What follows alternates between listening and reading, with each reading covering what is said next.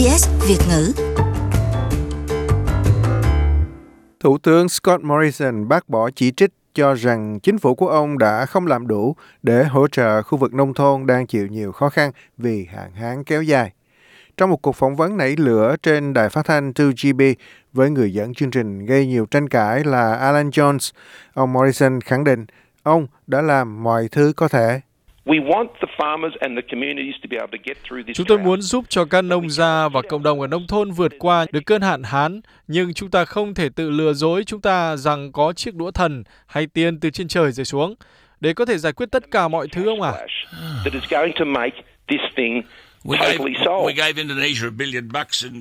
Người dẫn chương trình Alan Jones lập tức vặn lại.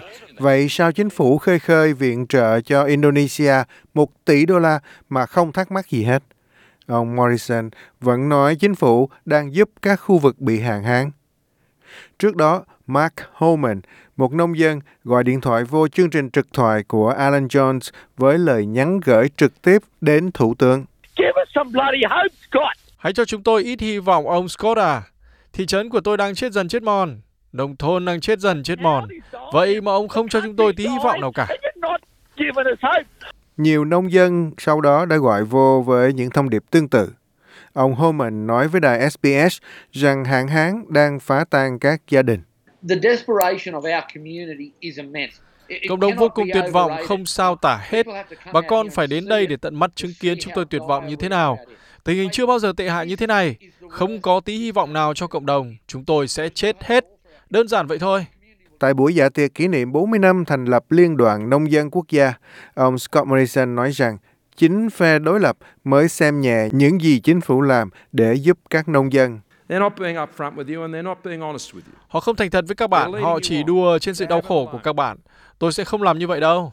Phát ngôn nhân nông nghiệp của lao động Joe Fitzgibbon thúc giục Thủ tướng hãy thú nhận rằng quỹ hạn hán tương lai của chính phủ không đem lại kết quả như mong muốn. Câu hỏi của tôi cho Thủ tướng là khi nào thì Thủ tướng mới nhìn nhận quỹ hạn hán tương lai của ông đã không giúp được gì cho các nông dân và các gia đình đang tuyệt vọng, sẽ không bao giờ nhận được một xu từ quỹ đó. Nhưng ông Morrison giải thích đó không phải là mục đích của quỹ hạn hán tương lai.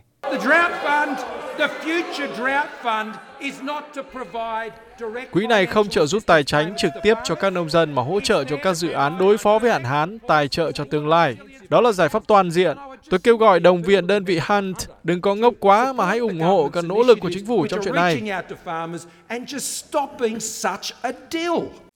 Hãy cho chúng tôi biết quý vị nghĩ gì. Bấm like cho SBS Vietnamese trên Facebook hoặc follow chúng tôi trên trang Twitter at SBS Vietnamese.